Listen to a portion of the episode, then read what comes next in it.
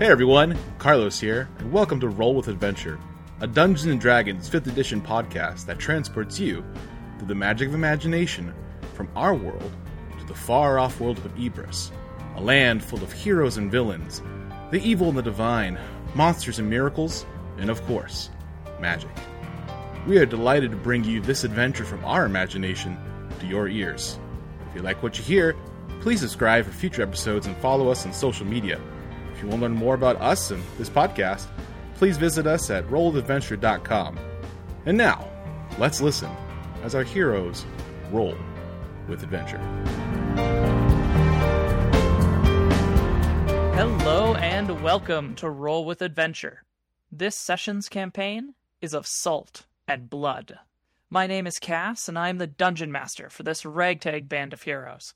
Today, our journey into this tale of adventure, intrigue, secrets, and magic across the world of Ibris continues.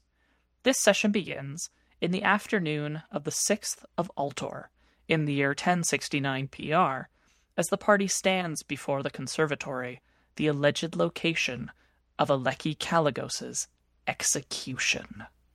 Now, before we dive right in, let's meet our band of heroes. To decide the order of introduction, let's roll player initiative not character. And remember here, we roll with adventure. So, what intelligent delight or mind numbing tale have you to share with us tonight?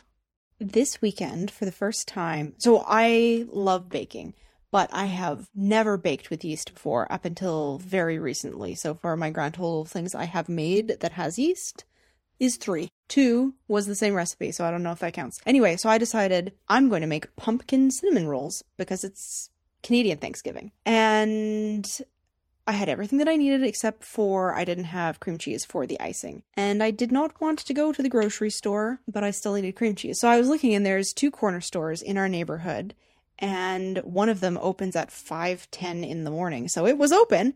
I mean, I wasn't up at 5:10, but the other one didn't open until like 10, I think, and that was too late. So, decided to walk to the corner store and learned that it is only a 10 minute walk from my house. And they have a lot of ice cream. So, I feel like I'm going to take a plus two because I learned that the corner store is actually quite a reasonable walk from my house. And if I suddenly need ice cream, know where to go. Ellie, that's wonderful. Thank you. They also have like a lot of random other stuff, but the ice cream they have they have an unreasonable amount of ice cream. Part of me thinks, well, maybe it's because, you know, it's in the freezer, so it keeps for a long time and it doesn't matter if they don't sell a lot of it, but they have a lot. So I don't know if like everybody in the neighborhood just goes there and buys ice cream all the time. Not sure. You'll have to stake it out and see. yes. Observe everybody leaving. How many ice creams did they buy? But it's not like the big tubs of ice cream. It's like the little quarts of ice cream, the specialty, the more expensive, expensive specialty ice cream. Pint. I think that's a pint, actually. Is it a quart or a pint? I don't know. I'm bad at these things. It, the pint is the smaller. Yeah, pint is the smaller. Okay, I meant a pint. Sorry. My fact is I learned that Anne Boleyn was Catherine of Aragon's like friend, which for anyone who knows about Henry VIII's six wives, that's messed up because Catherine of Aragon was divorced by Henry to marry Anne. And I just thought Anne was some like someone who came in from the side, but she was like best friends with Catherine and was on her like court and was like she moved to uh, London to be like in Catherine's court from where she lived and then married her husband. So, wow, Anne Boleyn. What a bitch. I know, I know.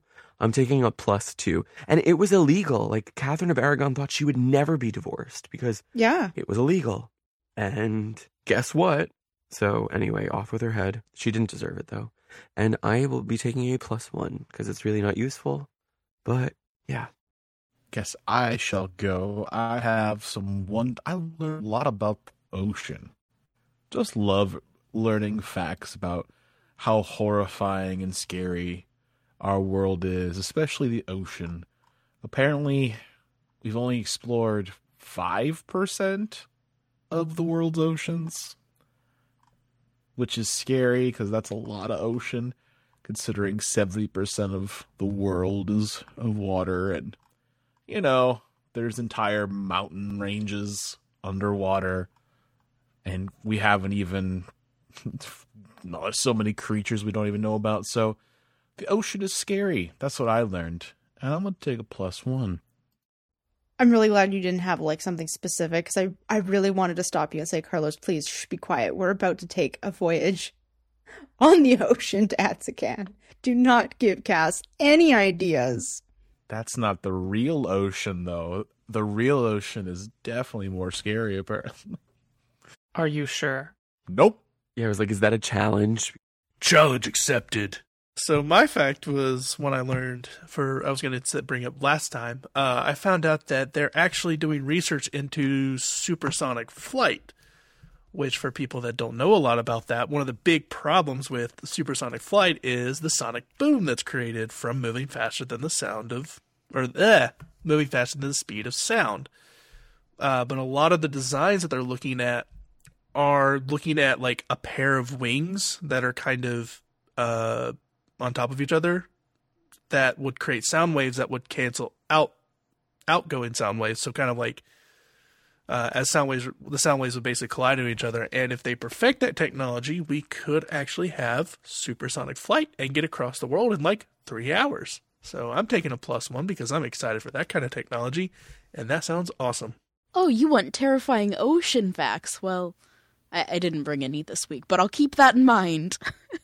I have kind of a boring fact. I don't know. I didn't learn very much this last week. I did learn while I was in Kentucky that the Kentucky Derby is the longest running, continually running sporting event in the US. It's been running since 1875, which is like a really long time, and they've postponed twice.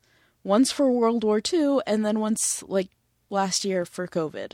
But both years they had races, they just were late races. And then I was trying to figure out what the world's longest continually running sporting event was just in general, and I couldn't really find an answer because, like, turns out sports have been happening for a long time and nobody can really agree on what that event would be. So I'm going to take a plus zero, I think.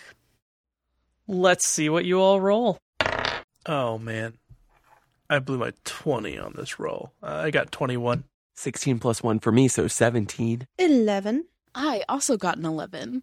I had a plus two. I had a plus zero, though. 15. Hey everyone, my name's Corey, and I play Kalina Florose, who is a human fighter that was an that is an ex-soldier of the Tauran army. It's Disco, and I play Alice, the radiant Genasi druid of the Half Moon Circle, who is a walking, talking, shark killing magic mirror. Hey, world. Carlos here, and I play Marcus Evander, a scout in the Talaran army who could maybe kill a shark but can't defeat a rug or a blanket, whichever the two. Hi, I'm Allie. I'm playing Maya Volta, a human cleric of Cain. Currently, a ghostly human cleric of Cain. Hi, I'm Emmy. I'm playing Sylvie. She's a half elf monk, and she is not going to get herself eaten by plants this episode. Now that everyone has introduced themselves, let's get this adventure rolling. And remember here, we roll with adventure. Wan Light finds purchase through the many broken, grimy panes of glass into the verdant room before you. Where the remainder of the house has been deprived of life, save for the unwanted, the rats, the spiders, the moths. The conservatory before you seems to be a haven for it. Large, intertwined rose bushes, creeping plants along the floor, hydrangea, rhododendron, hyacinth, and foxglove are just a few to name that compete to survive beneath the limbs of a great tree. You realize that the noose you thought you saw hanging are in fact various crawling vines that loop up the base of the tree and dangle from its lowest branches, slightly swaying in the wind. Your party now stands just inside the door. A small open staircase of three or four steps goes down to the floor of the conservatory, where an overgrown stone path branches out into this enclosed circular room. What will do? I think Maya will start floating towards the tree, looking for the noose so that we can unburden the hanging something. The hanging tree? The tree? I don't know. Kalina will walk slowly behind Maya's light with her sword drawn. Can I begin ritual casting detect magic?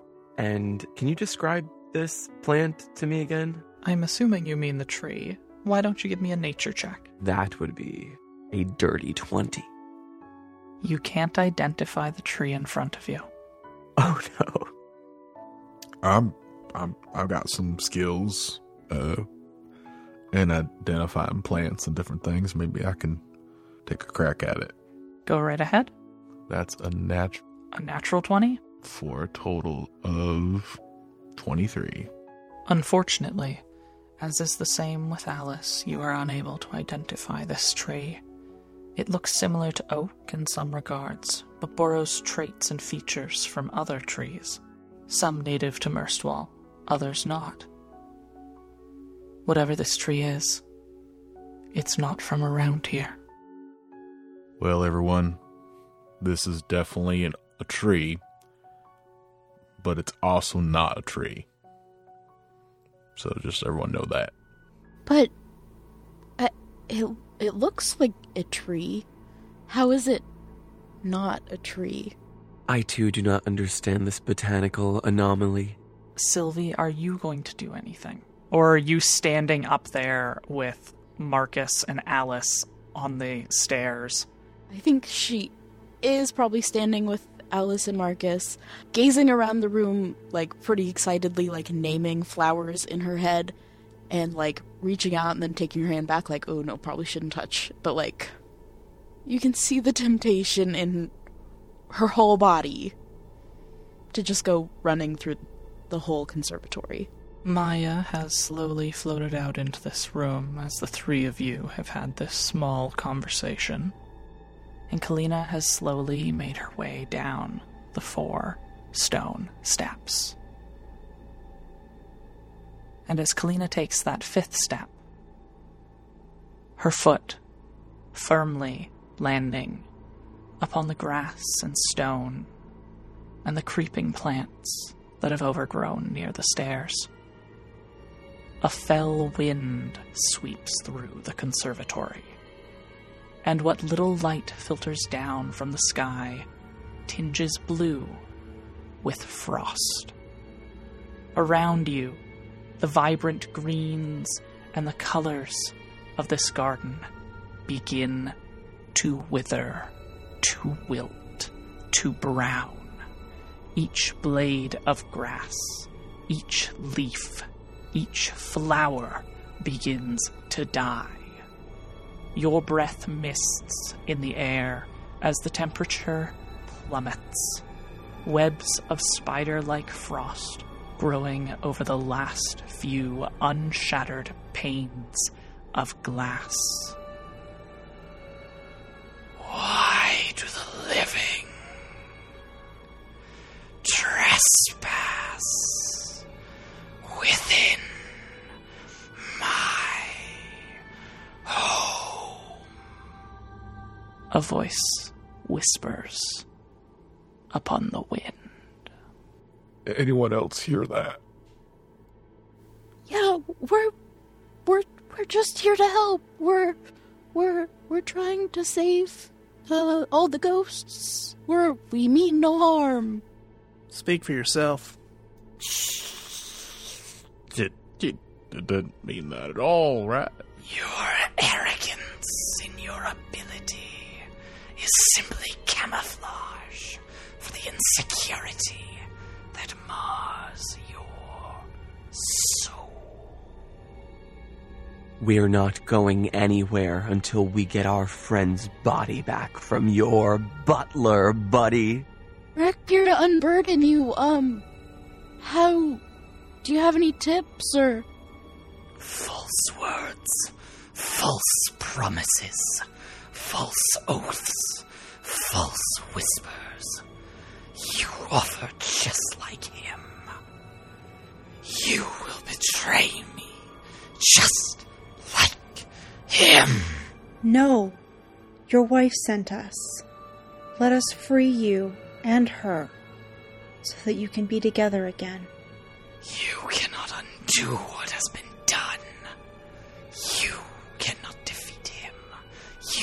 cannot defeat that which he serves. It is greater than you. It was greater than me. You have trespassed on this ground, and here you will stay. Will everyone please roll initiative? Here we go.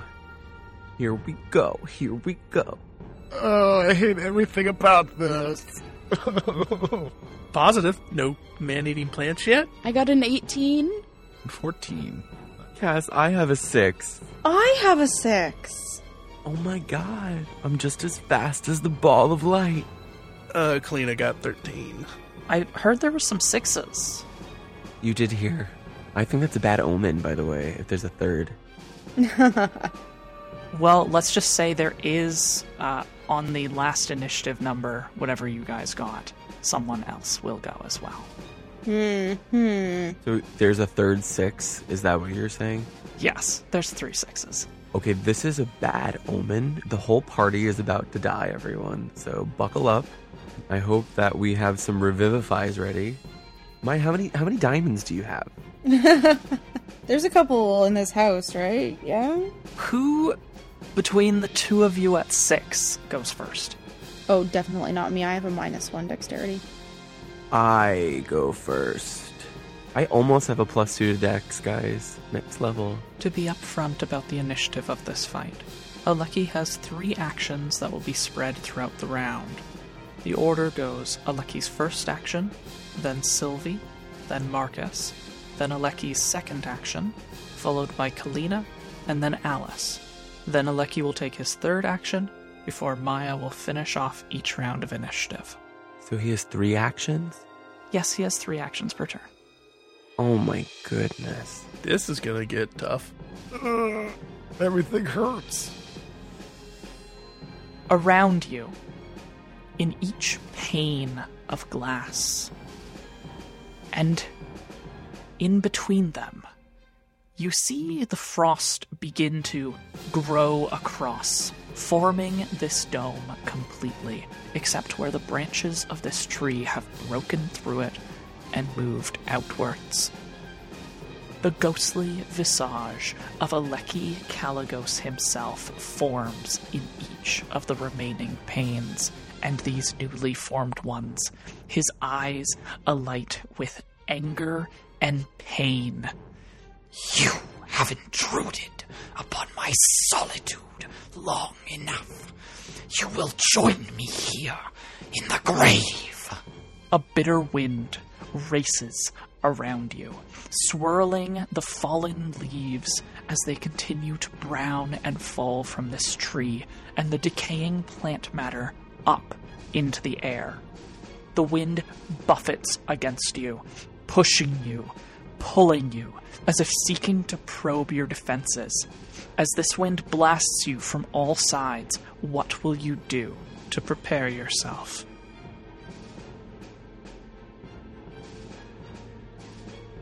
In the indecisiveness of your actions, the howling of the wind suddenly slams against all of you. Will everyone please make a strength saving throw? Oh no. 15 for Kalina. I got an 8. Oh dear. Five for Maya. Got a solid 19. I've received a natural one. Oh no. Bye, Alice. We're all gonna die in here, aren't we? Which, by the way, I have a minus one to my strength modifier. So, did I get a zero? Wait, I need to do something. I have a reaction. Can I absorb elements? Yes, you can. Absorb Elements gives you resistance right and lets you have more damage on your next attack. It captures the incoming energy, lessening the effect on you and storing it for my next melee attack. I have resistance to the triggering damage type until the start of my next turn. Also, the next first time you hit it with a melee attack, blah blah blah, I, I can add extra d6 of the triggering damage type. Fantastic. You will be dealt some magical bludgeoning damage by this. Got it. Only those who got a 14 or above are successful. As such, I think that's only Marcus and Kalina. Uh, so, Marcus and Kalina, you manage to brace yourselves against the wind, but you are pushed back 10 feet. The two of you are pushed back. Marcus, you're pushed back into the hallway. The doors banging open against the hallway beside you. Kalina, you're pushed back, and you're managed to just sort of stumble back up the stairs. So you're back at about the entrance to the conservatory, but you haven't fallen over, unlike Maya, Sylvie, and Alice. You're unable to withstand this the onslaught of this wind. Each of you, in Maya's case, you're already floating off the ground, are briefly lifted off the floor and hurtled backwards 10 feet. So, Sylvie and Alice, you're going to crash back by Marcus, but you're going to fall, splaying yourself prone, smashing into the walls. You will each take two magical bludgeoning damage. Maya as well. Maya, you're battered around the room by this wind and get smacked into a few of the walls. Whatever this ice is that's forming around the edge of it, you can't get out of this room. It's not pushing you through the walls. Sylvie, it's your turn. You are prone, approximately at about Marcus's feet in the hallway. Oof. Okay. Sylvie's gonna stand up. So half her movement speed. Gosh, I don't really want to go back into that room. I think she's gonna use the rest of her movement speed to just like run into the room towards the tree and get as close as she can get. Okay, so you use half of your movement speed, which is 20, and then you can go another 20 feet. So now you are at about, you're at the bottom of the stairs. You're where Kalina was when this all started. Okay. Marcus, So how far away is the uh, evil tree from me? the tree is about 20 feet from Sylvie. So it is 40 feet from you. Can I move 30 feet towards the tree? And then, I don't know if it's going to do anything, but can I take a pot shot with my short bow at it? Go right ahead. I'll just shoot first, ask questions later. And that is a 10. buffeted by the wind, your arrow is going to. It goes forward, almost hits the tree, and then just sort of angles and veers suddenly off to the side and embeds itself into the decaying plants at the base of this tree. Is there a place I can hide? The foliage is decaying away around you, but yeah, you're going to use your bonus action to try and hide. I'm going to use cunning action. That's a natural one. Plus 8, so 9. You quickly drop under some of the plants that haven't decayed as much, but as you do, as you brush against them, it seems to accelerate their state of decay and they begin to fall apart. If something is very unobservant, might not see you, but if it is, probably will be able to see you now. This is probably a really bad idea now. From your vantage point, Marcus, from the place of hiding, you see in the uh, just a little bit farther from you on the ground something metal that glints and it begins to float up into the air. And what you see is a trowel. The trowel turns and fixes itself on something or someone. As you follow its line, you can see that this is angled into the hallway, back towards the only source of magic that's been used so far in this fight towards Alice. Maya, once the trowel has come up out of the foliage, you can see it as well.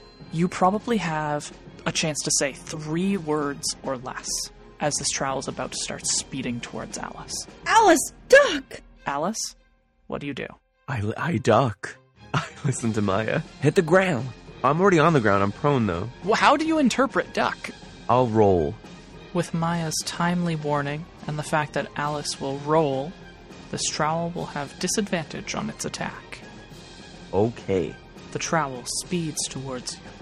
It would hit you with a 20, but with disadvantage, it gets a 13. What is your AC? 12. The trowel fixes a bead upon Alice, and it flies through the air, urged on with supernatural intent. As it flies through the air, unerringly zooming towards Alice as he tries to roll out of the way, interpreting Maya's vocalization, her warning. But it will dig, embedding itself in Alice's calf. Ah. And Alice, you will take four piercing damage and one cold damage as the preternatural chill of the grave permeates into your body. Ouch. Kalina, it's your turn. Okay, so just to make sure, when you mean the panes, you mean like the ones on kind of like ground level or ground level and like the panes uh, of the roof as well? I have Aleki. Think of this as like the entire room is basically dome a dome of glass. Okay, what's the closest pane to me? Could I get to it in 30 feet? Most assuredly, yes. Are you going to go to the panes on the left side or the right side? The left side is closest to the rose garden on the west of the house, and the right side will be closest to the black green stone of the rising lighthouse. I'm just gonna roll a 50-50 on that because Kalina would not have kept note of those type of details. Okay, evens, we'll go to the right side. And as she's walking, she's like, "Come out, you damn coward!" And she'll slash at that at the first pane she comes to. Give me an attack roll. That is a 15. Two handed or one handed? I didn't announce, so it'll be one handed this time. I'll make sure to announce two handed next time. Four points of slashing damage. You will slash into this pane of glass. Aleki's face, his ghostly visage, briefly there as you slash into it and break it into thousand pieces. And you'll hear him howl, and the look, the gaze from all the other reflections of him will fix on you, and it will go, Where did you get that sword? Found it in a room. Guess I wanted to also take my bonus action to do second wind. Oh, that was a good roll. 9 to 11, 12. So I'll recover 12 hit points. It does not belong to you. Alice, it's your turn. Hey, Cass. So the party would hear like the sound of cracking glass as his calf is punctured with this gardening tool. It's not as bad as the garden flamethrower from episode, I think it's four. But anyway, is it stuck in his leg? Unless you pull it out, the trowel will remain embedded in your calf. Would that be my bonus action or my action, or it would just be object interaction? It would be a free action.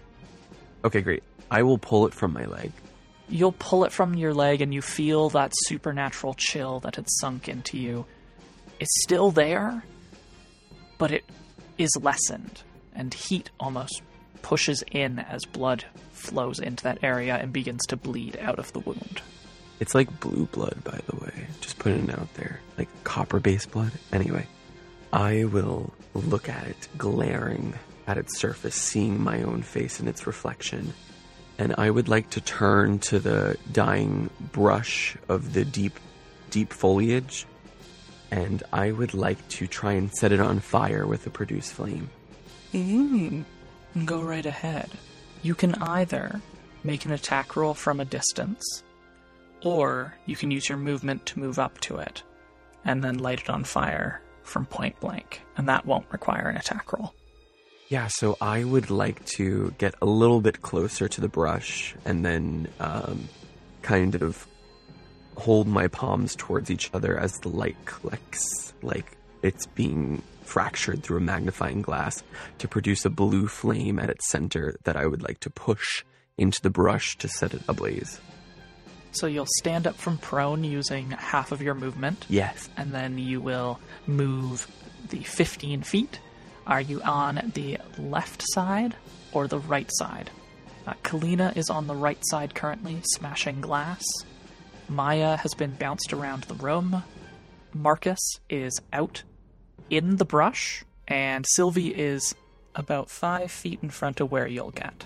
So I would like to set it ablaze away from Marcus, but I would also like to take care to n- notice where it would be dense enough to catch with something else. Why don't you give me a free perception check to help you determine where you think would be best? Oh, thanks. That will be a 16, 15 plus 1. Marcus is on the right hand side, closer to Kalina as well. On the left hand side, there is a couple thorny rose bushes that have some dense creeper vines that were attacking them. If you think if you can get the rose bushes burning, that it should race along those vines, which ultimately look like they might crawl all the way back to the tree in the center. Well, kablam. As I send the blue flame into the rose bushes. You will ignite the rose bushes. And we'll see how that spreads soon enough.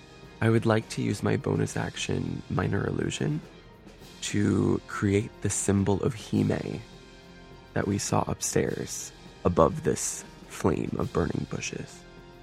As these flames begin to grow within this rose bush, the hearth of Hime, stylized in beautiful neon rainbow colors, probably, appears above this ro- these rose bushes, perhaps as a sign that Hime is watching over you, that you guys are doing the right thing, or however your characters would like to interpret this.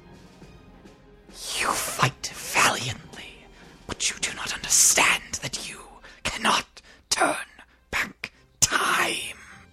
The light refracts around this room, catching on what at first you think are small motes of frost that have been lifted into the air. Then you realize what they are.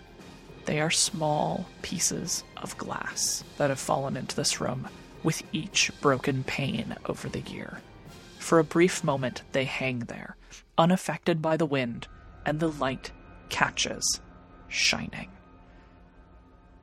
Reflected in each tiny fragment of glass, you briefly see a small cottage. A small cottage beneath the green black stone of the lighthouse. You see Aleki, a younger man, in the prime of his life, sitting beside Mariana's bed, tears flowing down his face as he holds her cold, dead hands. A local midwife quietly finishes cleaning, her head hung low, for they lost not simply Mariana, but the baby as well. He was just a simple lighthouse keeper. They were so happy. They had planned to build a home together, away from war.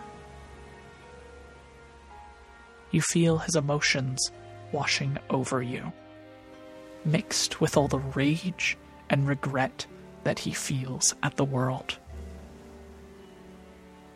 Aleki, would you like me to bury the. your daughter alongside the others? The midwife asks. No. I will bury her beneath the tree, alongside her mother. That way, all of us can be there together when I die. He chokes out the words, tears running down his face. She nods solemnly, and in a few minutes is gone. As the door closes behind her, she races off into the night, unaware of the figure that stood in the shadows. A figure with eyes black like a shark. A man who would wait. A man who would offer hope at a cost. You're jarred back to reality as the shards of glass reposition to angle their sharpest edges forward before they are flung outwards with supernatural force. Everyone, please make a dexterity saving throw. I got a 12. I have rolled so badly tonight. That's a one. Oh, wow. I got an unnatural 20. It's not a natural one though, it's just a one. I'm trying with my lucky dice at this point, so I rolled a 15 plus 1, 16. I got a 21. Everyone that got a 14 or higher, you will only take 3 slashing damage. Anyone that failed, you will take 6 slashing damage. Hey, Cass, would I be able to use parry for this? Unfortunately, not. To use parry, the incoming attack needs to be a melee attack, and this is a ranged attack. Okay. And with that, Maya, it's your turn. Okay. I am going to move towards the tree, and as I'm moving towards the tree, I'm going to say, Aleki Caligos, I call on you in the name of your wife Mariana, who sent us here to help you. It is too late to undo the past, but it is not too late to make a difference now. We will help you and your wife and everyone who is trapped here. What harm can there be in you letting us try to help you? And I'm going to try to find his body. Give me an investigation check unless you're using some kind of magic to do it. I don't think I have magic that will let me do that. Gosh, shouldn't she get advantage, like being a ghost and like seeing? Sure. Thank you, Josh. A 15. As you look about this room, there's a couple things that you'll notice immediately. You can't see through the tree at all. You can't see inside it. But the ground? You can sort of see through the ground a bit. And on the far side of the tree, it does look that a bit down in the ground, but this is buried in the ground, is a humanoid skeleton and a very small humanoid skeleton. But of any bones elsewhere, you don't see any other bones in this room. But you can't see through the tree. You can't see through its twisted branches. What will you do? Can I start floating up into the branches to look and see if maybe his body's been woven into the vines and the canopy? Yes, you can. But we'll handle with what you see up there next round.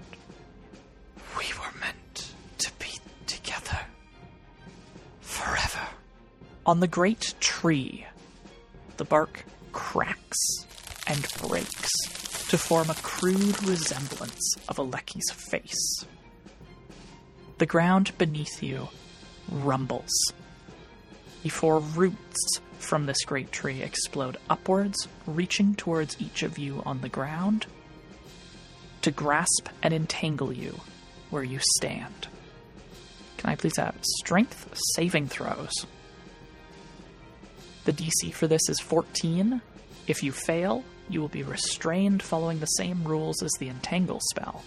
Maya, the roots do not grasp towards you as you are floating up in the tree. Well, there's our man eating plants. I rolled terribly. I got a 4. I got a natural one, which equals a four. The dice are not in it today. They. It's fine. We roll very badly as party. I'm just putting it out there.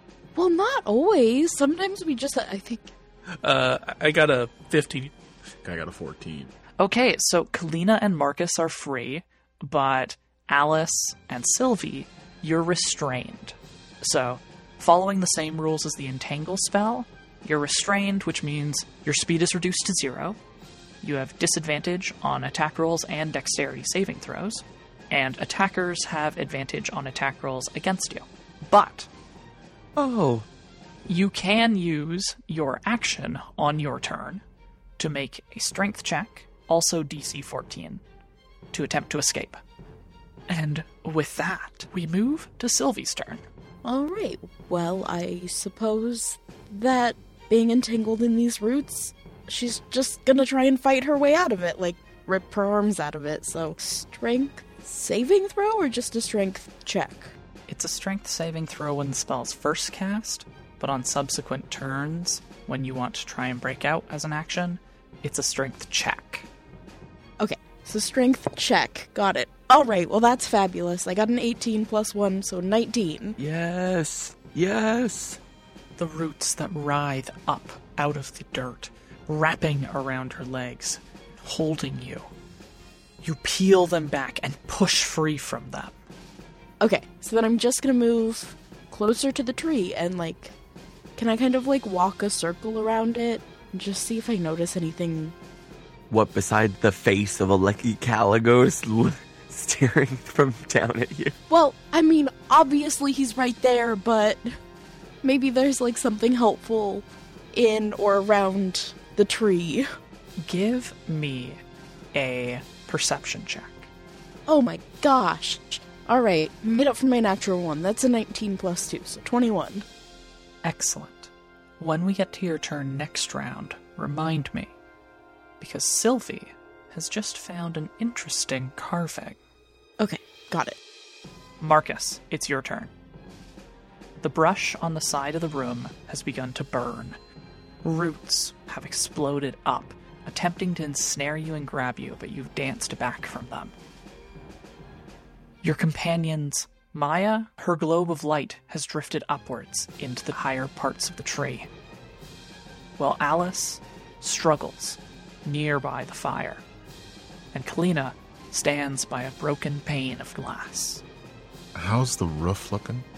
Where the panes of glass that were previously broken had fallen down, panes of frost have covered them. So is the fauna reacting negatively to like the uncovering of the roof basically i mean i know there's like panes of frost but would i have noticed anything or is this kind of like a fool's end At this time, there are no fauna or animals in this room.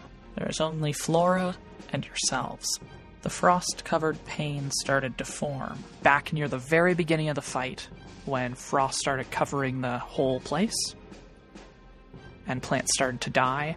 Anywhere that the branches of the tree don't break up through the roof itself, frost has covered those and created new panes, which the illusion, or not illusion, but the reflection of Aleki Caligos is, appears to be reflected in each and every one of them. i could see the face i could see the face of lecky on the tree correct Yes, the wood has and bark has broken in places to form his face. can i move out of the brush say 10 10 feet 15 feet away You can move back up onto the stairs down into this room. And then can I go ahead, take a bonus action, take a deep breath, and use steady aim? Oh, I can't do that because I haven't moved. Never mind. I'm not going to do that. I'm just going to take a pot shot at the face of Aleki, see that does anything. That is a 21 to hit. 15 plus 6. That will hit. Your arrow will not be batted down by the wind. It will not be lost in the swirling wind that rages around this room, drawing decaying plant matter up into the air. And it will embed itself in his cheek, and he will let out a snarling howl. Your bodies will fertilize my garden for years to come. all of those roots that had been shot up out of the ground, the roots, though, that are not holding on to you, that not find purchase to restrain you, you see them all begin to crack, and little faces form on them. As this sound fills the air, strips of each root begin to break off, becoming pale simulacrums of life, each carved with Aleki Caligos's face. There are now small creatures of wood crawling out of these roots towards you guys. Over by Kalina, a few of them will jump at her. One of them will grab the back of her tunic. She'll smack it, sending it flying. A few others will crawl towards Alice, but he might even be able to bump one of them off into the fire. A couple are charging towards you, Marcus, and a few are also going after Sylvie. Kalina, it's your turn. So the uh, appearance, the reflection of Olek is in the pane still. Yes. All right, she'll continue on the right to the next pane and stare at it and go, Your monster killed my friend. Now I'll kill you. And she'll grab the sword with both hands and slash at this pane. 17 to hit. That will hit. And this time, my d10. Uh, 5 points of slashing damage. You will sink your blade into this pane and draw it back out, shattering this one. And as you do, a couple of the pieces of this glass will come slicing down, hitting a few of the small creatures that have been created with Aleki's face. One of the p- larger pieces of glass falls down, impaling one of them to the ground, and it will continue to twitch, trying to claw at you. Aleki will again howl. Alice, it's your turn. You are restrained. What has been going on with the fire over the last like six rounds or so? Since all the turns happen simultaneously, it's only been one round. I see. This fire is slowly spreading outwards, and it's probably now, it started as about a five foot flame. It's spreading outwards away from you and moved to two other squares nearby. And these vines entangling me are connected to the root of the tree? It does appear to be so. Can I also set them on fire? Yes, you can go right ahead. That will be a, with my spell modifier, that's a 12 plus 6. So, an 18. That will hit. Cool. Do I roll damage? Go right ahead. So that will be a 7. You will char some of these roots that are wrapping around you, and the fire will begin to catch and race down some of them. You are unable to see what damage it has done to the roots below ground, but you're confident it has done something. Because Aleki's eyes on the tree will almost fixate upon you, Oh no. and he will roar. And as he roars, his voice is going to mingle with the very wind until you're forced to cover your ears and close your eyes as particles continue to fly up, beat by this wind rapidly. And in that brief moment, a moment that almost seems to create a, a sensory deprivation, another vista, another memory of Aleki Kalagos is going to open before you, before all of you. Aleki Kalagos stands beneath a familiar tree, planted some 20 or 30 feet from the base of the lighthouse. A grave has been dug beneath it. The very bark of the tree to serve as the headstone for their grave. Carved thus Mariana Lyra Kalagos, 923 PR to 951 PR, and Prena Mariana Kalagos, 951 PR. Till we are reunited. Wait for me, please. I. I don't want to be alone. He cried, slumping against the tree. On his lap, a small book containing first hand accounts of the discovery of Merstwall. A book that his wife had found, had discovered in the lighthouse, and given to him. He runs his fingers over the words she wrote on its first pages and the small sketches of the home they hoped one day build nestled throughout its various margins. Please, please, please, please, come back to me. Please. I. I don't know what, what to do. I. Don't know how to go on w- without you. I can bring her back. A man in archaic clothes with eyes that were wrong. eyes black like a shark, said as Aleki looked up to him. Let me help you. I serve a master, a master who cannot abide the pain and suffering that you have. He can help you. He can bring her back. He can bring them both back. He reaches out his hand in offering.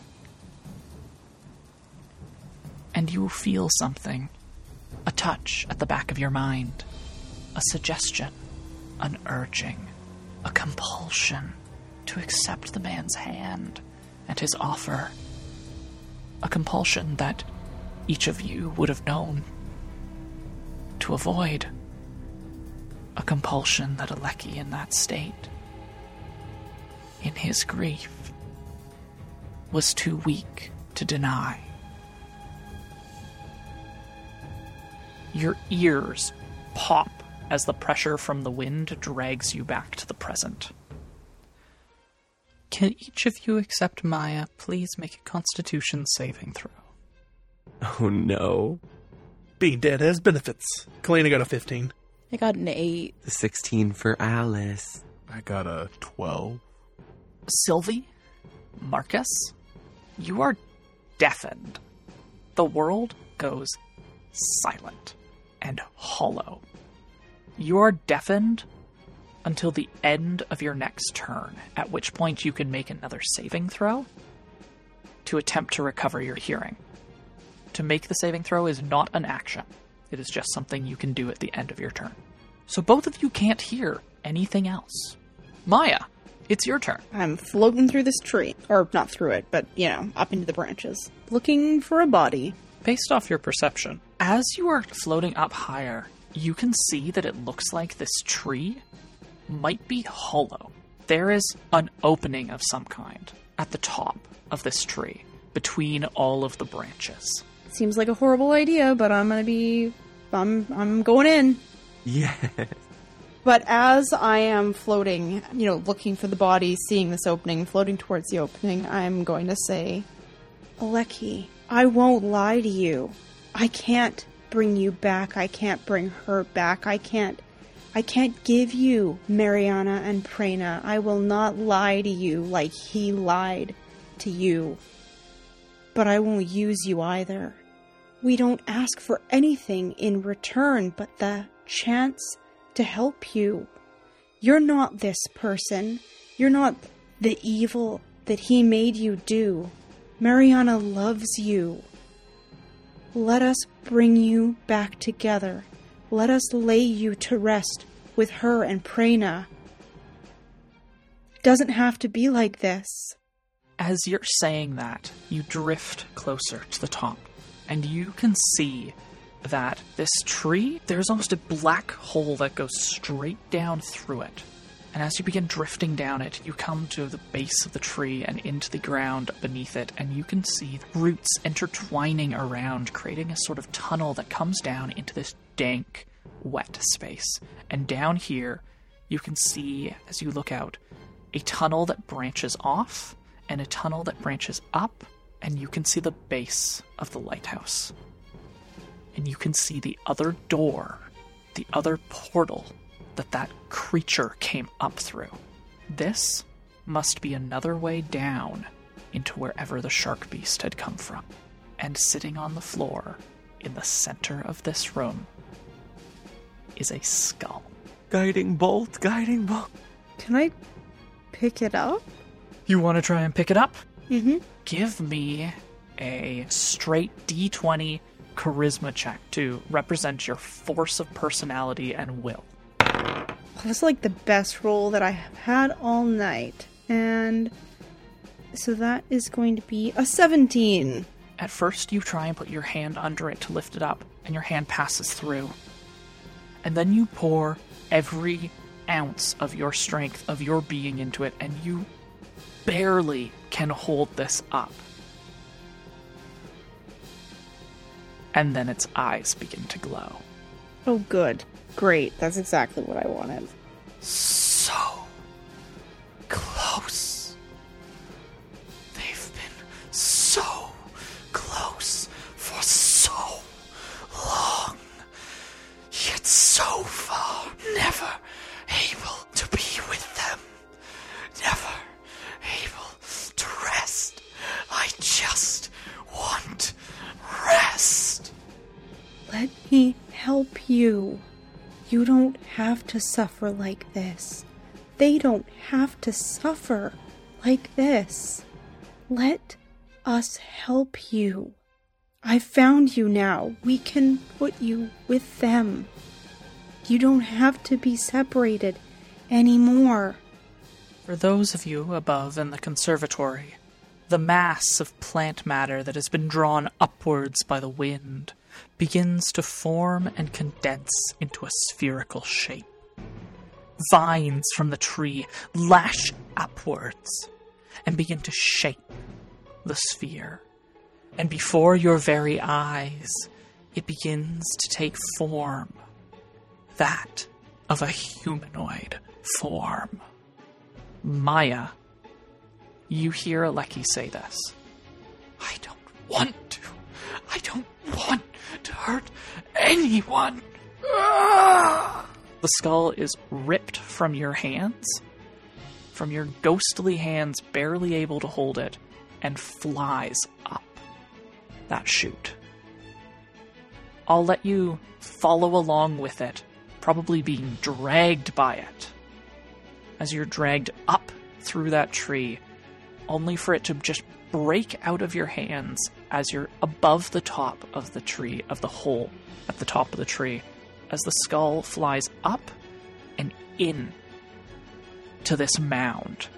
And as the plant matter shapes itself around it, you see it begins to take on a humanoid shape of a man made of vegetal death. And he f- falls to the ground and rises where he stands. He turns to face Kalina. The plant matter shifting to form the military garb of an officer of the Talren army. He brings out his hands together in front of him, and it grows the same longsword that you are holding. And as if spurred on by some unnatural force, you hear him say, I will water my garden with your blood, and your bones will guard their grave. He slashes out with his blade in two hands towards you, Kalina. Kalina will smile. Does a 16 hit you? It does. This thorny, vegetal simulacrum of the longsword sings out, slicing across you.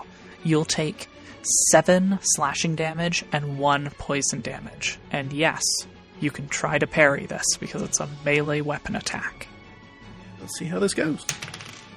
Uh, yeah, it's uh, 7, 8, 9, 10, 11 uh, damage prevented. In the last moment before this blade would slice into you, you bring up your sword and deflect it off to the side, parrying it successfully, completely negating any damage you would have taken. And she'll go, I think I use it better than you do. The look on his face is this well, yes, it is made of vegetal matter, and so to say his expression is wooden is correct, but it's also wooden, deadpan. He's not enjoying this. It's almost like he's being forced to what he's doing. Sylvie, it's your turn. You are looking at a carving. A carving of a small home with a tower behind it, and of a woman's face and her arms underneath it. And in the arms are a bundle that probably you could consider to be likely a, meant to represent a baby. And then underneath it, it has the words Mariana Lyra Caligos, 923 PR to 951 PR, and Prena Mariana Caligos, 951 PR. And there is also inscribed beneath it, Till we are together again, but also carved all around this is, We will be together again. Wait for me. You promised. Mad carvings and scrawlings. And you're deaf. Okay, so can Sylvie reach out and just like touch the carvings? Does anything happen? Sh- Like the house and the people specifically? Nothing happens. That satisfies my curiosity at least. Would Sylvie have seen Maya go into the tree? Well, Maya's globe is now floating above the tree because she got dragged up by the skull.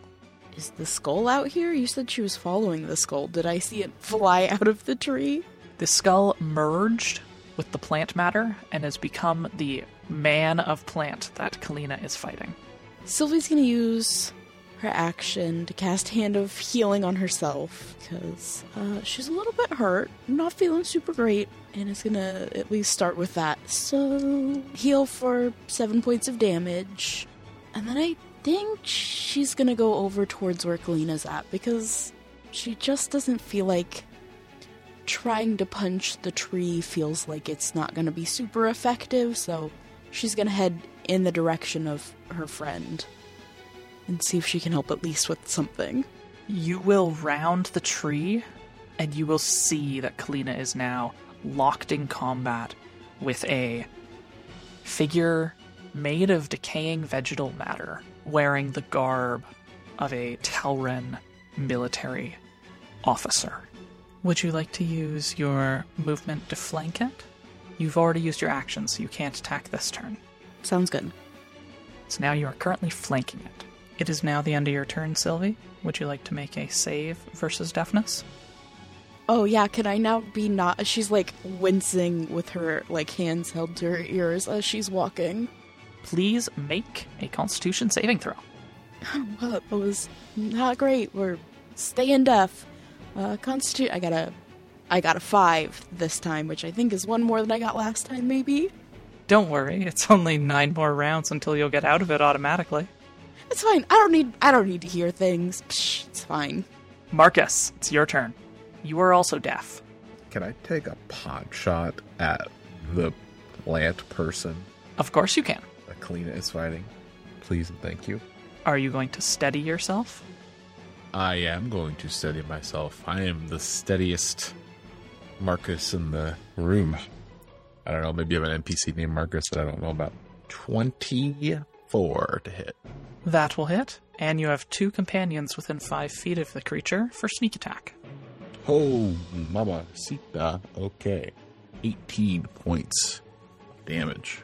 With that, as your arrow flies through the air and embeds itself in him, Sylvie, you see the vegetal matter and plant matter sort of move around it, twist, and the arrow snaps and begins to become incorporated into the creature. And without even taking its eyes off of Kalina, luckily it hasn't noticed Sylvie, it will move one of its hands off of the blade and point it in the direction of Marcus. Come to me. I'm sorry, I can't hear what you're saying.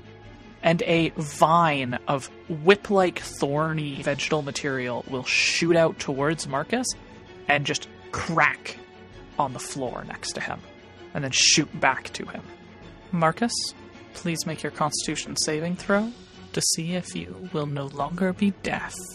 I don't know what you said, but I'm assuming you didn't want me to.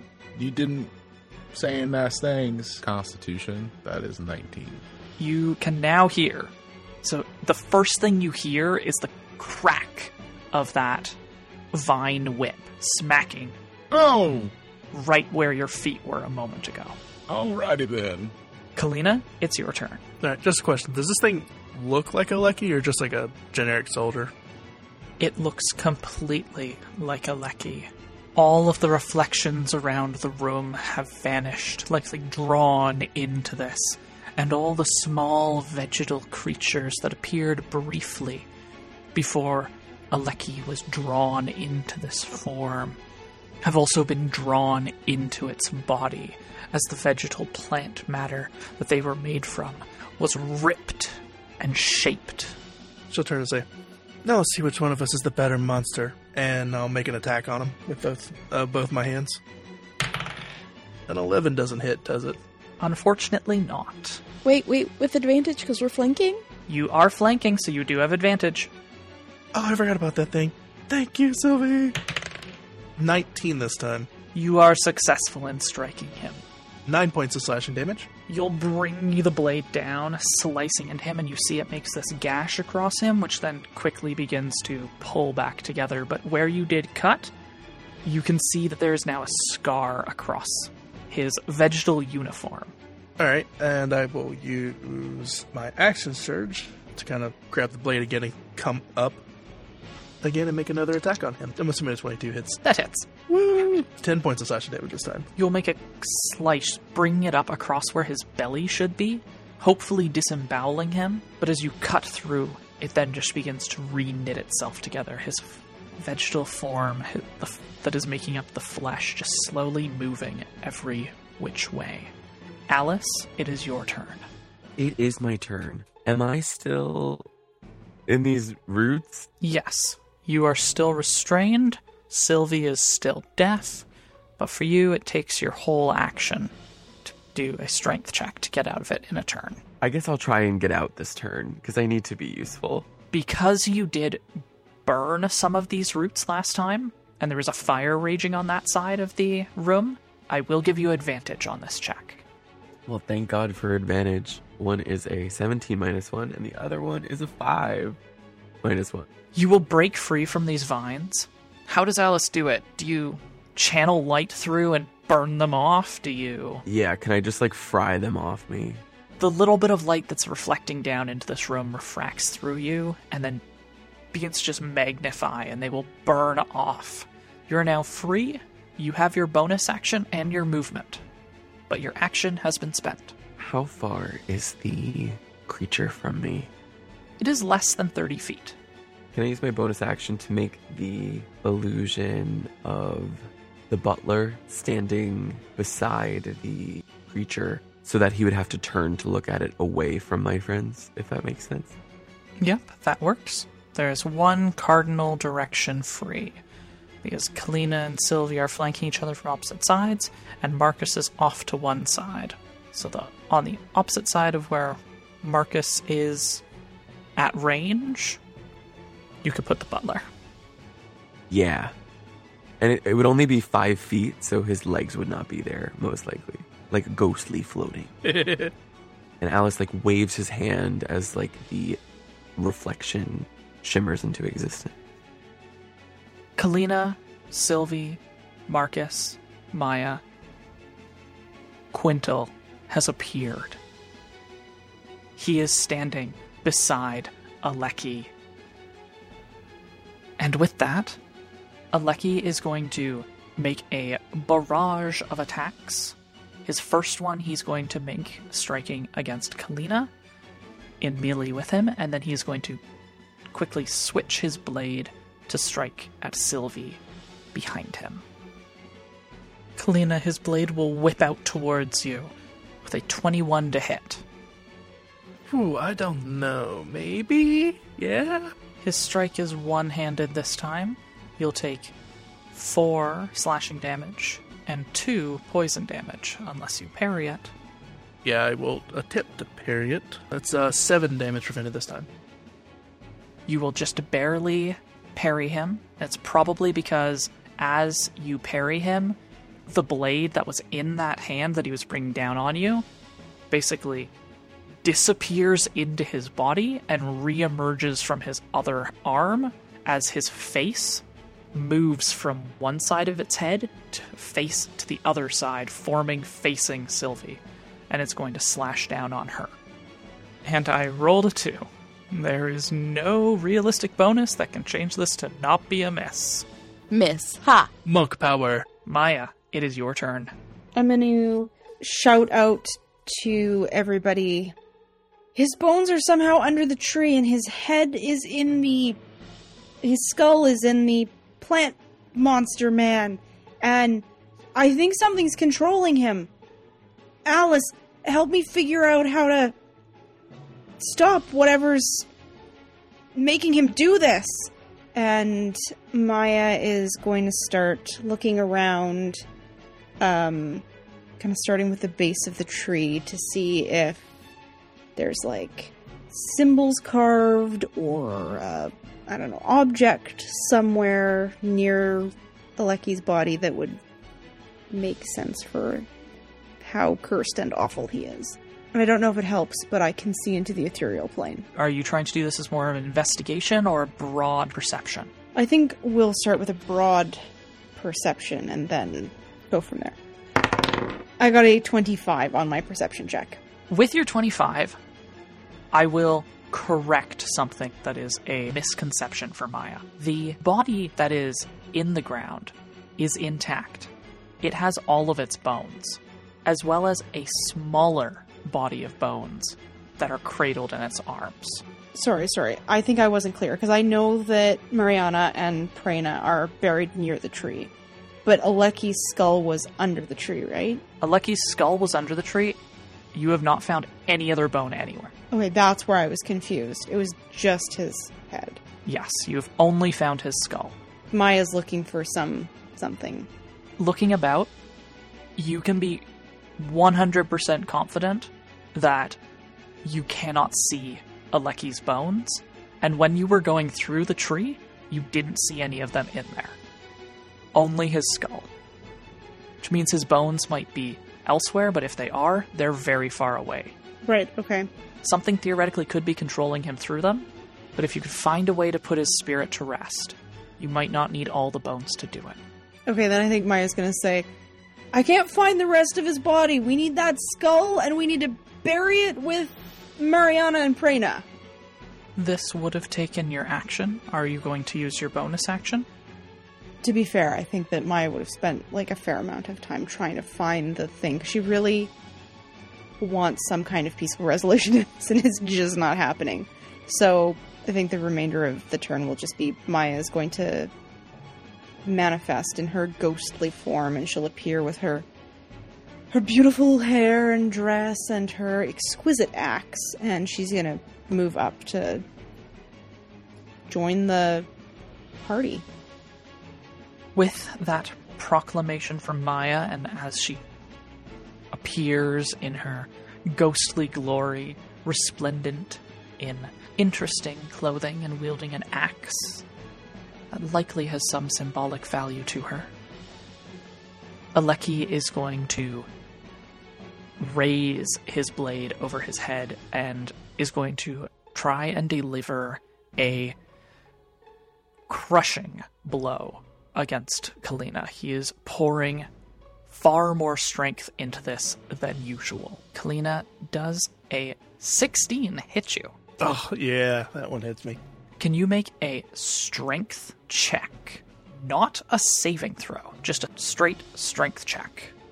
Okay. Ew. Five. He raises his arms and brings the flat of the blade down on you. You raise your blade to meet it, but as you do, his strikes yours and drives you to your knees, then buckling beneath you, and you are forced prone. His blade slightly turns and will slice across your back for two slashing damage and four poison damage. the poison is deadly. Uh, uh, just for the sake of flavor, Kalina could not stop that one. Sylvie, you see Aleki's features, which previously had formed on the side of the head facing you, melt away and form on the other side. As he raises his hands together, his arms almost seeming to become broader and stronger, strengthening and like cords. As he brought a two handed blow down that forced Kalina onto her knees and sliced across her. What do you do? To your left is the butler, and in front of you is Aleki Caligos's back. The well, and the butler is only the, like the top five feet of him, though, right? He has no feet, and part of his legs are missing. Yes. But unless she takes an investigation check against Alice's DC, Oh, okay.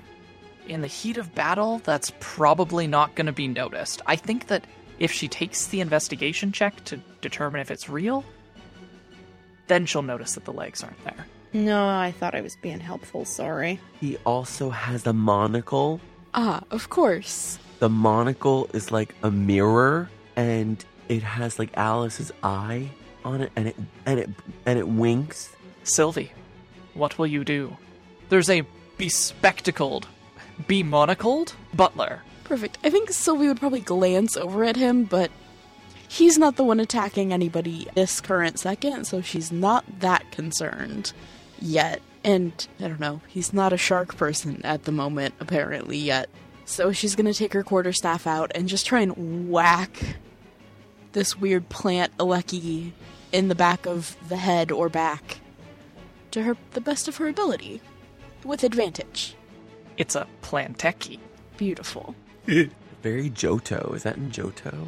Well, thank goodness that was with advantage because the first roll was a 3, but the second roll was an 18 plus 6, so I'm guessing that hits. That will hit. Okay. That is 6 whacking damage. I think that's bludgeoning.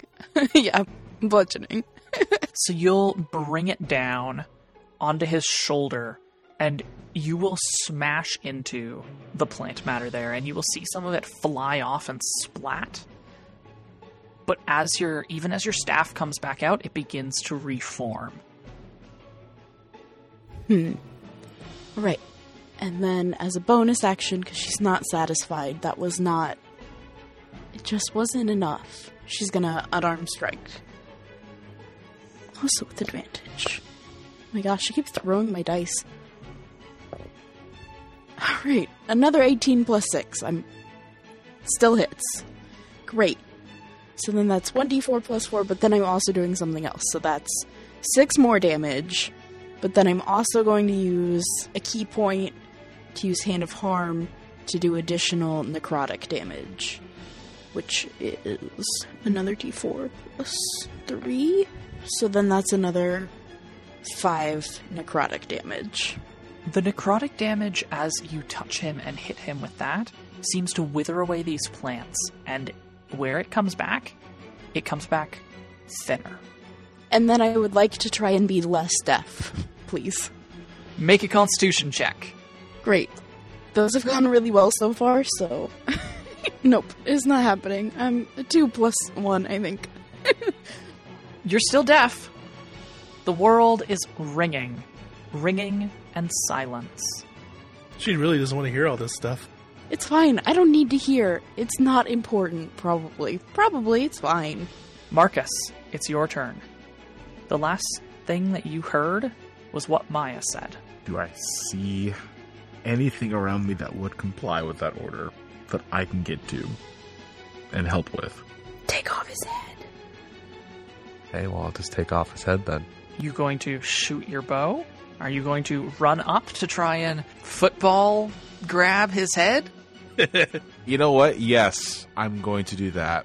I'm going to run, and I am just so tired of this mother loving house and this mother loving ghosts that I'm just gonna just barbarian it.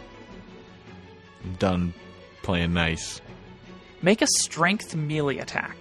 It's going to be an unarmed strike with advantage to see if you can get his head. Dirty 20. Kalina, Sylvie, as you are fighting, as you are striking at this creature, there is a blur as Marcus comes charging.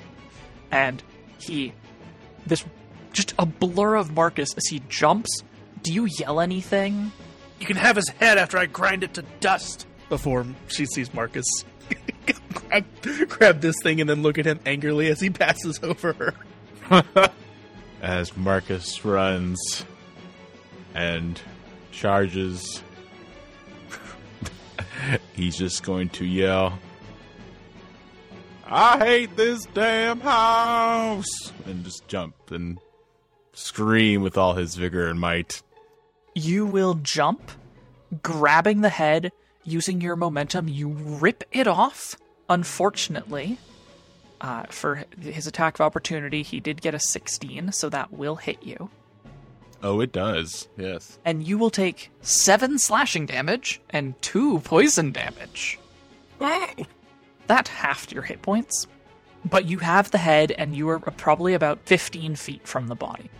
The head, Marcus, in your hands, the face on it, is going to shift and move to be looking at you. And then you're going to see it split so that now it has two faces one looking at you. That be, that goes give me back. No, no, no. the body's arm is going to lash out towards you and that vine is going to shoot towards you. The one you were able to successfully avoid last time.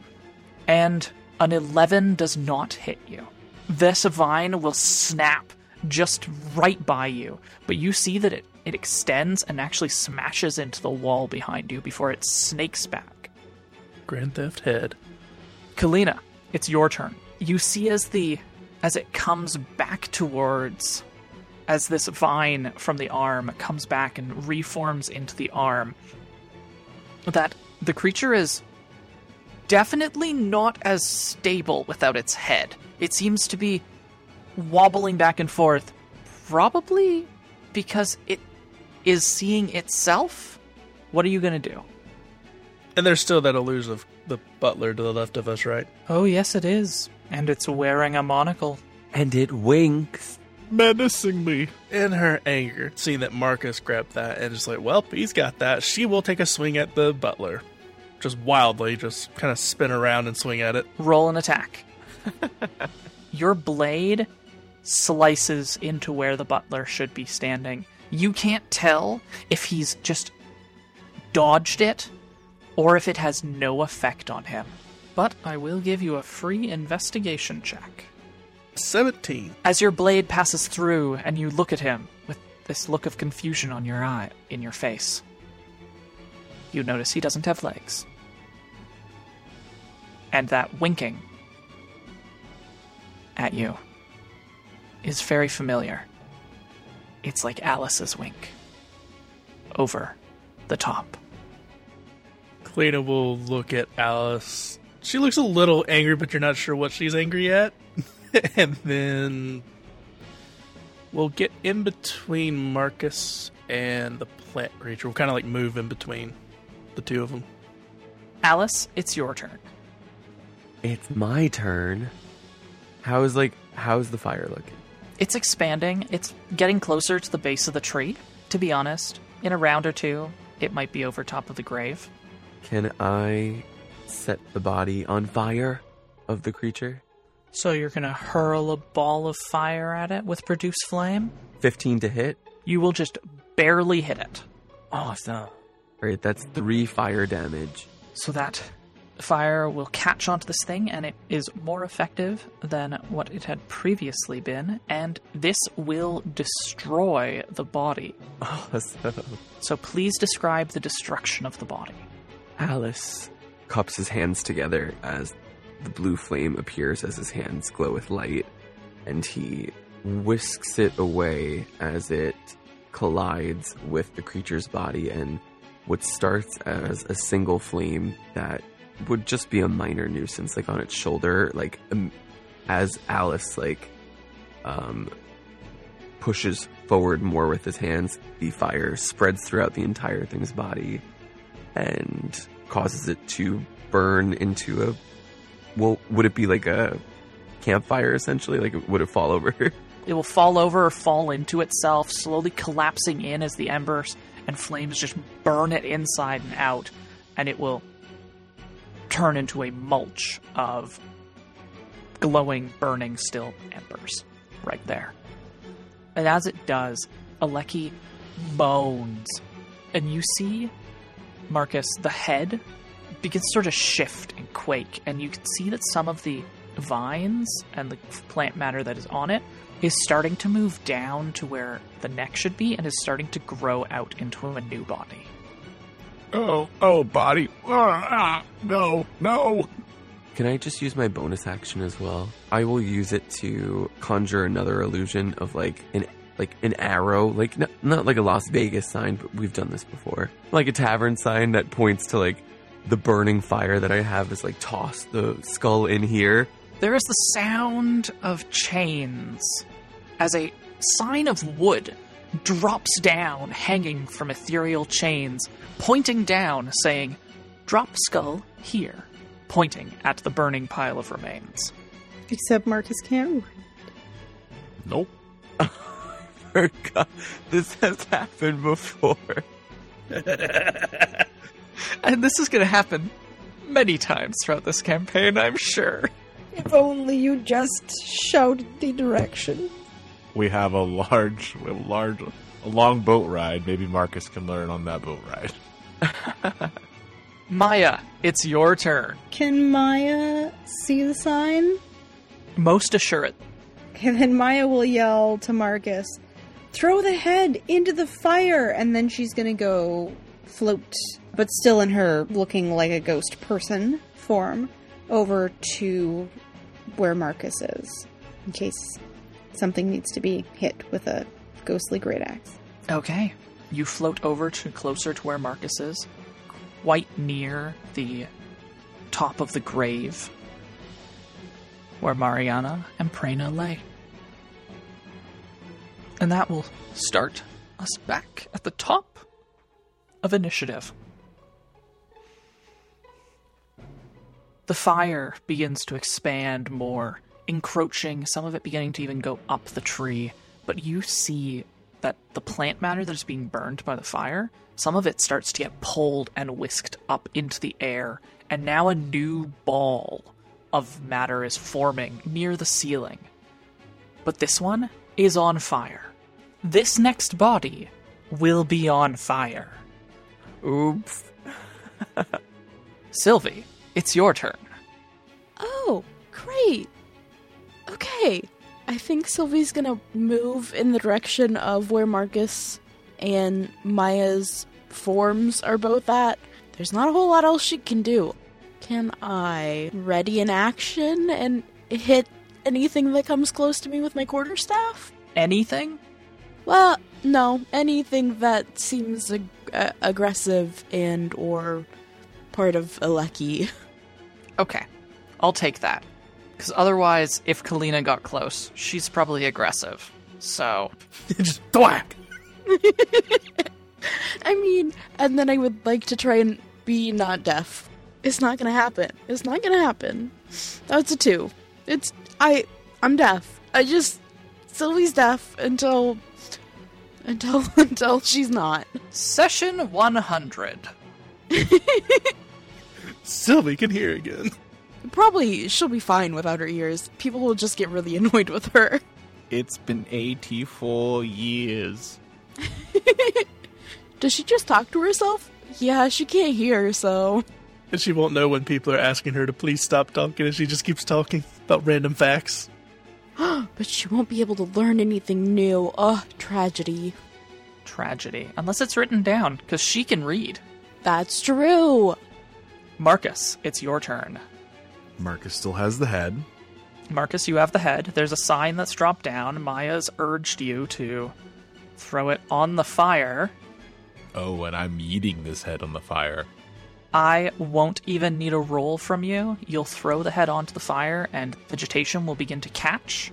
The skull now sits in the middle of the fire as the fire blazes around it. Is there anything else you'd like to do? I will let you have your full turn. I will count throwing it as not even an action. Can I can I shoot the the fiery person? The ball of burning matter that is forming, See. That's not a person, but you know. it hasn't formed into a body yet. It seems to be compacting all the vegetal matter that comes into it. Could I attack it? You don't think that it would be effective if you did. You'd just be shooting an arrow that has wood on it into something that is absorbing vegetal matter. I think what I'm gonna do is Marcus will ready his action to attack. Anything super bad just pops out. If that's okay. How bad is super bad? Yeah, how bad? Super bad. If anyone is going to be harmed, I would like to attack the person, creature, or thing that is going to harm a companion of mine near me with a short bow. Understood. More vegetal plant matter will be drawn up and some of the dirt, even from the ground, is now beginning to be drawn up and the, in towards this ball that is growing bigger and bigger. Kalina, it is your turn. How high is this the fire? Like, is it like a blazing fire? Like three feet fire? Because of the wind, as it is being pulled up, in the places where the fire and the things that are on fire are being pulled up, it goes quite high. But otherwise, it's probably about a foot, two feet at most. And where the skull landed, how f- is it in one of these high fires? It is at your feet, to be honest. And it is probably just about like a campfire sized fire. Okay, can Kalina stomp on the skull? You could try. Kalina would like to try. As Kalina raises her foot, is anyone going to say anything to her? That makes me nervous. Roll an attack. This would be an unarmed strike, technically speaking, right? Yes, unarmed strike. 24. That will hit. And that is four damage. You will bring your foot down on the skull, smashing it. You will see it break, a few pieces clattering off. Nothing stops. Alice, it's your turn. How far is the head from me in the flame now? It's about 10 or 15 feet from you, dependent on where by Marcus you placed yourself. I will use my one guiding bolt a day and try and blast the skull. Make your attack. That will be a 13 plus 6, dirty 19. It will hit. That's 12 points of radiant damage. As your guiding bolt smashes into the fragments, breaking them even more, scattering the fragments that Maya said to join with the bodies of Prena and Mariana, they are now scattered further across this room and the area around Kalina's feet. Well, they're all glowing. and they are all glowing. The very fires around this room suddenly go out as they are all drawn up into this ball that is now blazing above you. Maya, it's your turn. Okay, are there any gardening tools near here, or is it just the trowel by the door? There's just the trowel wherever Alice had left it that you can see. There might be metal implements. The wood from them has probably been stripped away from their handles. All right, quickly, I think we need to dig a hole. Alice, what happened to that trowel? Somebody, somebody get the trowel and. This bloody one in my hand? Do you still have it? I didn't ever say I got rid of it. Well, I did say I used my two hands for stuff. You have it. We'll say it. I have it. I have it. Yeah. Okay, quickly, we need to dig a hole, and Maya's gonna point to where she can see the body is under the ground. Maya, can I have an intelligence check? Oh no. Just a straight intelligence check. Oh, why are my rolls so bad? It's a three. Alice, can I have a straight intelligence check from you? Sure. Actually, I will just ask who, who is carrying Tunneler? I am. That would be Maya. It was on Maya uh, when her body was taken because Kalina didn't grab it. Oh, yeah. None of us. oh. Yeah, sorry. It's a nice thought. Okay. I have a sheep. Yeah, Kalina would not have thought of to grab the badger figure at the time. Okay, we're lucky we got the key.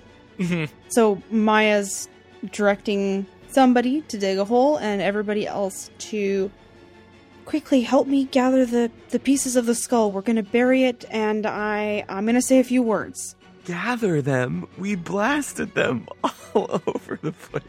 Come on, please. And is and because Maya can't do anything herself, she is going to be saying a prayer over the grave and she's saying things like Cain, through me, help these souls to rest. Help us return the house to order. Hime, bring peace to this family. That kind of stuff. And hopefully, we're able to bury this skull in time and it's effective. Would like, just like question, Cass. Mhm. The fire is like one big like funeral pyre to like Hime too, and like like it's in the fire, right? Like, What are you hoping for? I don't know, like, is, is there like a Hime funeral we could do? Like, of all of them? Hime is not a goddess of death. There are three gods of death Oh yeah, if Sylvie and Kalina want to pitch in, Ashen, Adrestia, and Ulton, technically. Hime only comes in to death at the very end of it, when she takes souls after they've been processed, to create new souls, to ensconce into bodies. So Hime is no help here. She is a goddess of protection, motherhood, harvest, and community. The goddess of hearth and home.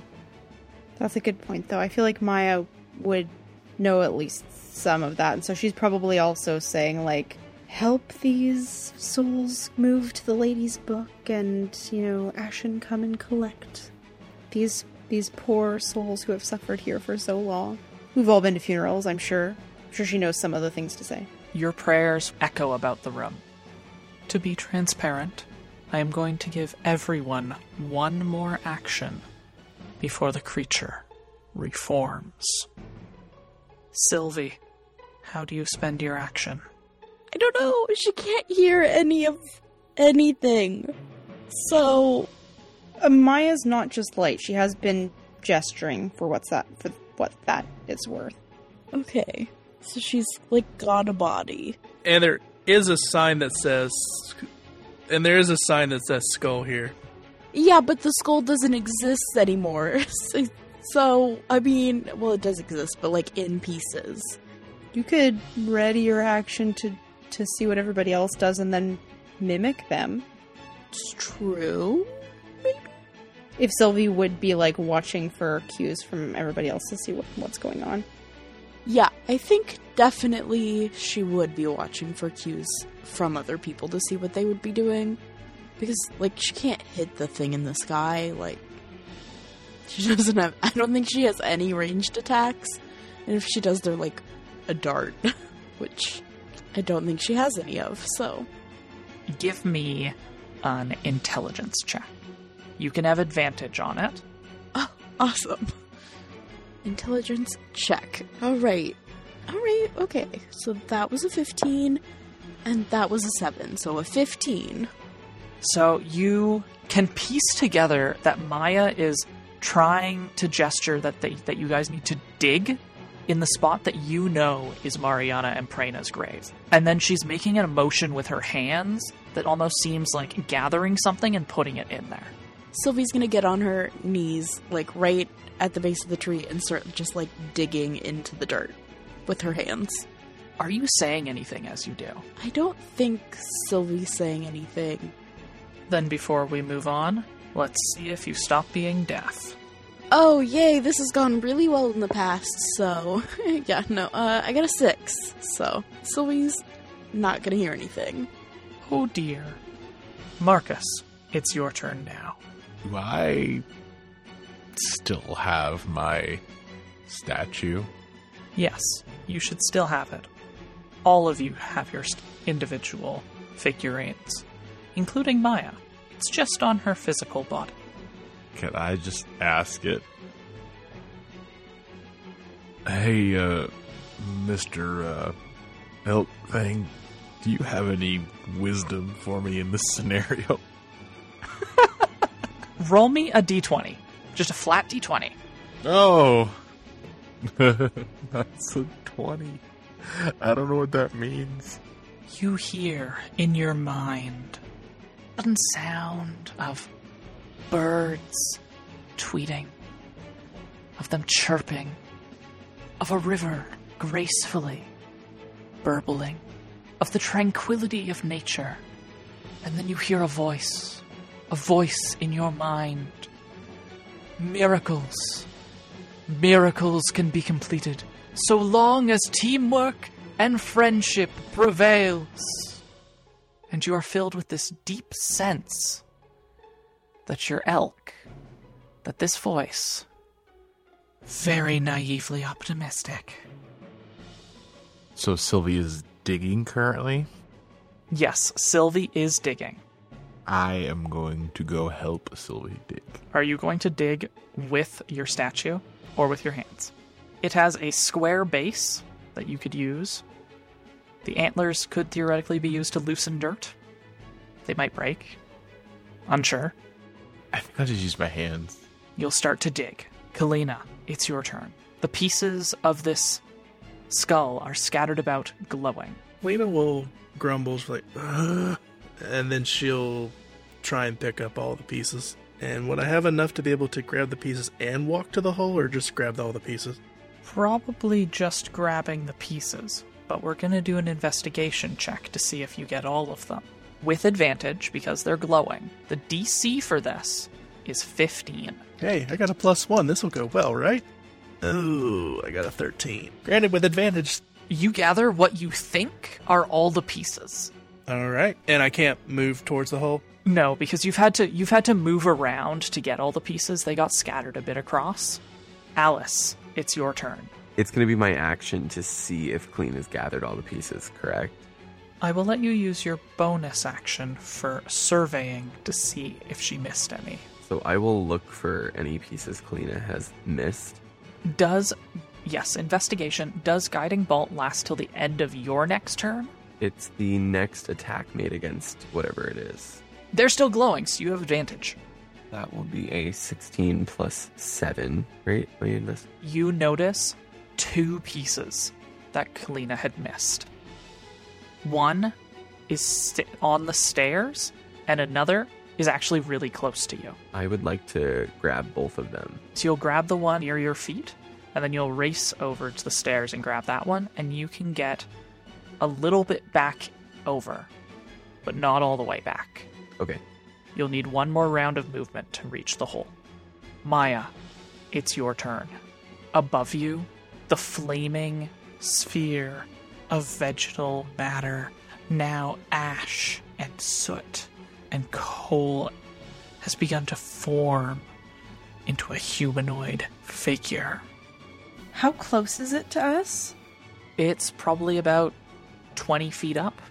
Uh, I think I feel very committed to this course of action. So Maya is going to be checking to make sure that everything's proceeding as it needs to, that the pieces have been collected and are on their way, and that the hole is being dug, and um, that everything's ready to come together. And she's just going to keep praying. What do you say? Cain, High King, help my words reach the ears of the other gods. Help these souls go to the lady's book. Help Ashen come to collect these that have been here so long, waiting for rest. Please, Cain, please help me to help restore order here. Give me a religion check. Oh no, all of my rolls have been absolute crap tonight. You can do this. Oh, no, no, I lost the dice on the floor. Ugh, What does it say? That ca- might count if it's really high. it was a 17. Oh, this is a 16. That's not bad. Um, plus 3, is that's a 19. As you pray, you feel that you draw not on just on your own reserves, but on other reserves, other forces in this house that are attempting to help you. And the ground that both Marcus and Sylvie are working at digging opens. They both jump back. They don't fall into the hole. But as the dirt peels back, you can see the bleached bones of Mariana and her baby laying there. But as if by some horrible twist of fate, this is as the time that the body begins to really take form and falls to the ground. This one wreathed in fire and flame, wielding two swords, Kalina and Alice, can you both make strength saving throws to hold on to the fragments of bone you have? No! Oh no. 21. Oh. I got an 18, so that's 18 minus 1, which is a 17. The two of you will hold on. Kalina, you close your arms over it as they try to pull. Alice, you ball your fists around the two pieces.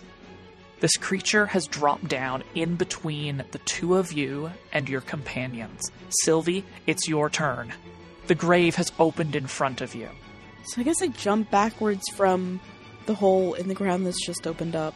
Can I look, like, over my shoulder to see where everybody else is? Do I notice them that way? If you glance over your shoulder, there is a figure wreathed in flame, wielding two flaming blades, standing between you and Alice and Kalina. Great!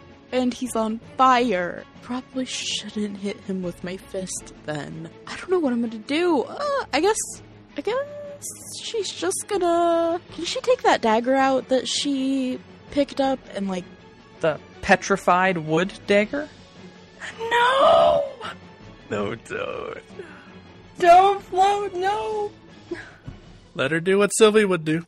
What if I have a hunting knife? I probably have, like, a knife of some kind that's not. You definitely have a hunting knife as well, but you could throw the petrified wood dagger into the fire.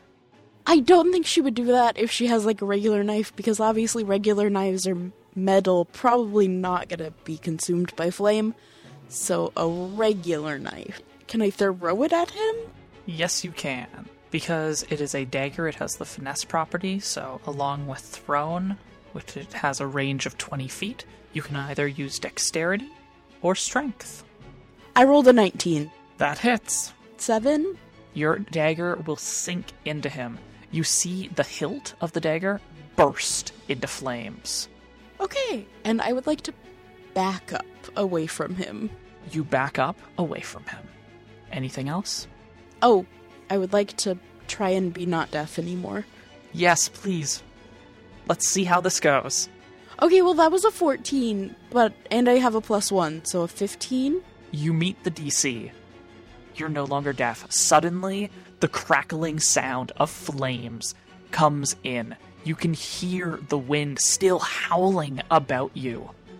And you finally and you can hear the panting of your own breath. The shock of your companions. Marcus, it's your turn.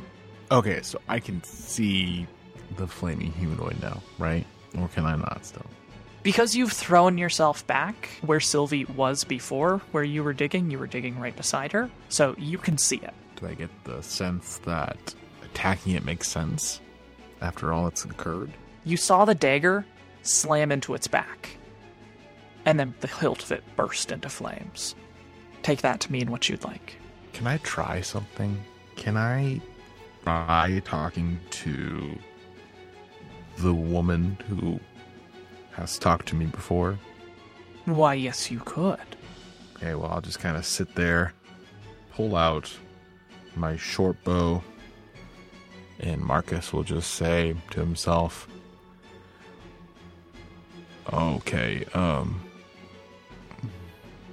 great lady, I, I don't know who you are, but right now I really could use some sort of miracle or something like that. And I, I'm, this seems crazy, but if maybe I could just get a favor here, that'd be great. And Marcus will shoot the short bow at the flaming monstrosity.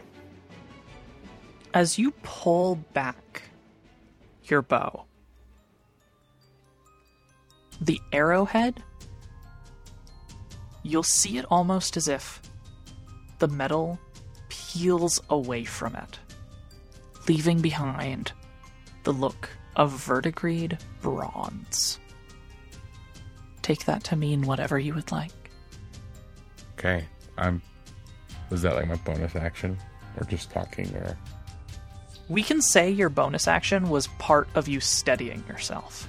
Like, that this talking was as you steadied yourself. Alright, so I will go ahead and use that steady aim then. Advantage and make the attack. So 18. That will hit. Please roll your damage. But when you do, add your proficiency bonus in damage as well. Is 10 points of damage. You draw it back, and as you do, you briefly almost feel as if there's another set of hands steadying yourself. Another set of hands holding you close. And you smell the scent of the surf, of the waves, of the reeds, of water rushing through a stream. The smell as the sun bakes the wet banks. And your arrow flies. And it briefly glimmers before it strikes into this thing. And the fire, for a moment, goes out. It then returns, but only as embers. Where this arrow has struck, you can see that along this arrow,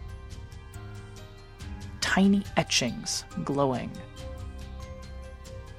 in a teal azure light run along the shaft. Well, that's new. Marcus will just kind of silently say, Thank you. And you'll hear echoed, Come to me. Soon. Kalina, it's your turn. The flames that were wreathing this creature have sputtered out, and now it looks like a person made of embers standing in front of you. Or close by you. Okay. Um, the skull does it is it still like pulling towards this thing? It still feels like it's being pulled towards the thing, but you're still holding on to it. I don't need you to make another strength check. And I think you you said there was a hole, but I don't know. Did Kalina see it before this thing jumped in front of it? You know where Maya was saying the skull pieces needed to be taken. You don't know that there's a hole there now, though. Do I have enough movement to run around this creature and get behind it on the other side? Would you like to take a dash? Would I need to to get to the spot? If you want to go around it without going into what you presume is its reach, then yes. Let's not. Let's just run right through the thing, to, as, as straight of a path to the hole as I can get. Charge towards the hole, running past this creature. Its twin blades will slice out towards you. It rolled 19 to hit, which will hit. Yup. The blade that sinks into you is quite brittle. You'll take one slashing damage, but four poison damage will course through your veins, and an additional four fire damage will sear your skin. Oof. That hurt. But you are now at the hole. Are you gonna dive into the hole with the bone fragments? I was about to ask how big is the actual hole? Is it big enough for me to jump down? Yep, big enough for you to jump down. Then yes, Kalina would jump down. You jump down. Alice, it's your turn. How far am I from the grave site? If you take the most direct route, like Kalina, you can get there in 30 feet of movement. If you want to go around this thing so that it won't get an attack of opportunity against you, then you'll need to dash. Or you'll need to have a method of travel that gives you 50 or 40 feet of movement. Alice is going to melt into a puddle of liquid mirror, and slowly a shape will come out of it. Well, it'll be kind of quick because it's an action, and it will reform into the shape of a horse. So I'm going to wild shape into a riding horse, which gives me 60 feet of movement. It's like a white horse, and I am going to trot into a run um, with the um, shards of bone in my mouth and make my way to the grave And drop them in. and drop them in. It's like, you know, the horse like running through the flames, you know, like to get there. As the fragments of Aleki's skull fall into the grave that contains Mariana and Prena's bones. There is silence. The wind dies. The chill in the room all but vanishes. The bluish tint to the light melts away as an amber glow of the late afternoon filters through the broken panes.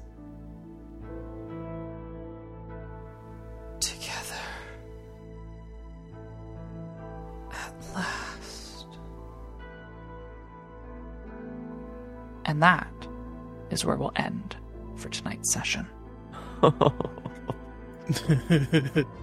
Oh, thank God. I was so worried that Maya had adamantly insisted that we all do this thing and that it wasn't going to have any effect. We were all just going to die. Well, everyone, please level up. Oh. Oh.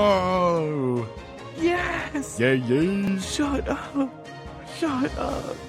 Carlos, Well, I mean, let's not be too excited. We've got to take a long rest before we can benefit from that. Yes. Yes. Marcus must take a level in Warlock, Hexblade. Ooh! Oh. Hex, hex, hex, hex. hex. Y'all can't see me right now, but my hands are up. I'm so excited.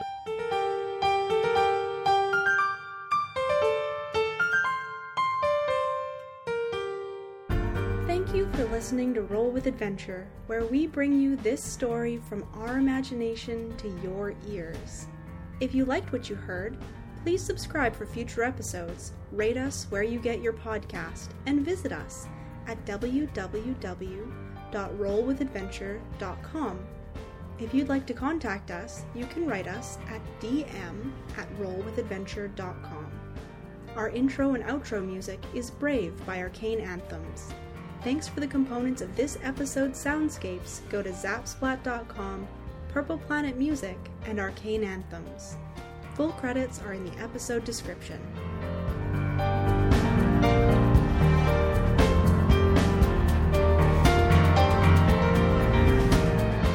We're prepared, guys. We've been asking, we've said, hey, Cass, throw it at us. Like, we're here to handle it. And we did. Who said that? Who said that? Was I here? I don't remember that conversation. Are you sure? I don't remember. I I think that maybe after a long rest, but Maybe when I'm level 20. I have all my ki points still, so Hell yeah. Ki points. hell yeah. Ki points for days! Sorry, Josh, would you re say the thing? Yes, you cut out again. I'm afraid about my internet. Can you guys hear me now? Yep. It, sorry, it went chipmunky. Cool. At what point? It was fine for me. Oh, I. I don't think I've ever heard anybody sound helium or chipmunky, so Same. Likewise. Me too. I feel like I need to do some Googling because it. Is it just me that hears that? The helium? I've never heard anyone have the hel- go like helium. That might actually Yeah. be of your. Uh, maybe it's your headphones? Um, but the breaking up. It only happens after the breaking up glitchy. I'm not really sure what you mean. What are you dining about? What do you mean? I don't know what you're talking about. I think everyone sounds normal. Yeah, everything sounds totally normal. I never hear anything. I'm going insane. You, you could disengage. I'm not good at rogue things. Can you guys hear me? Yes. Not again. yes. Yeah. Did I cut out? Because suddenly my clean feed told me your connection has been lost. We will continue to attempt to maintain live audio. Oh, I. Yeah, you're fine. I think I heard everything. Okay, now I can't hear you, Cass. I think you might have muted yourself. I sure did.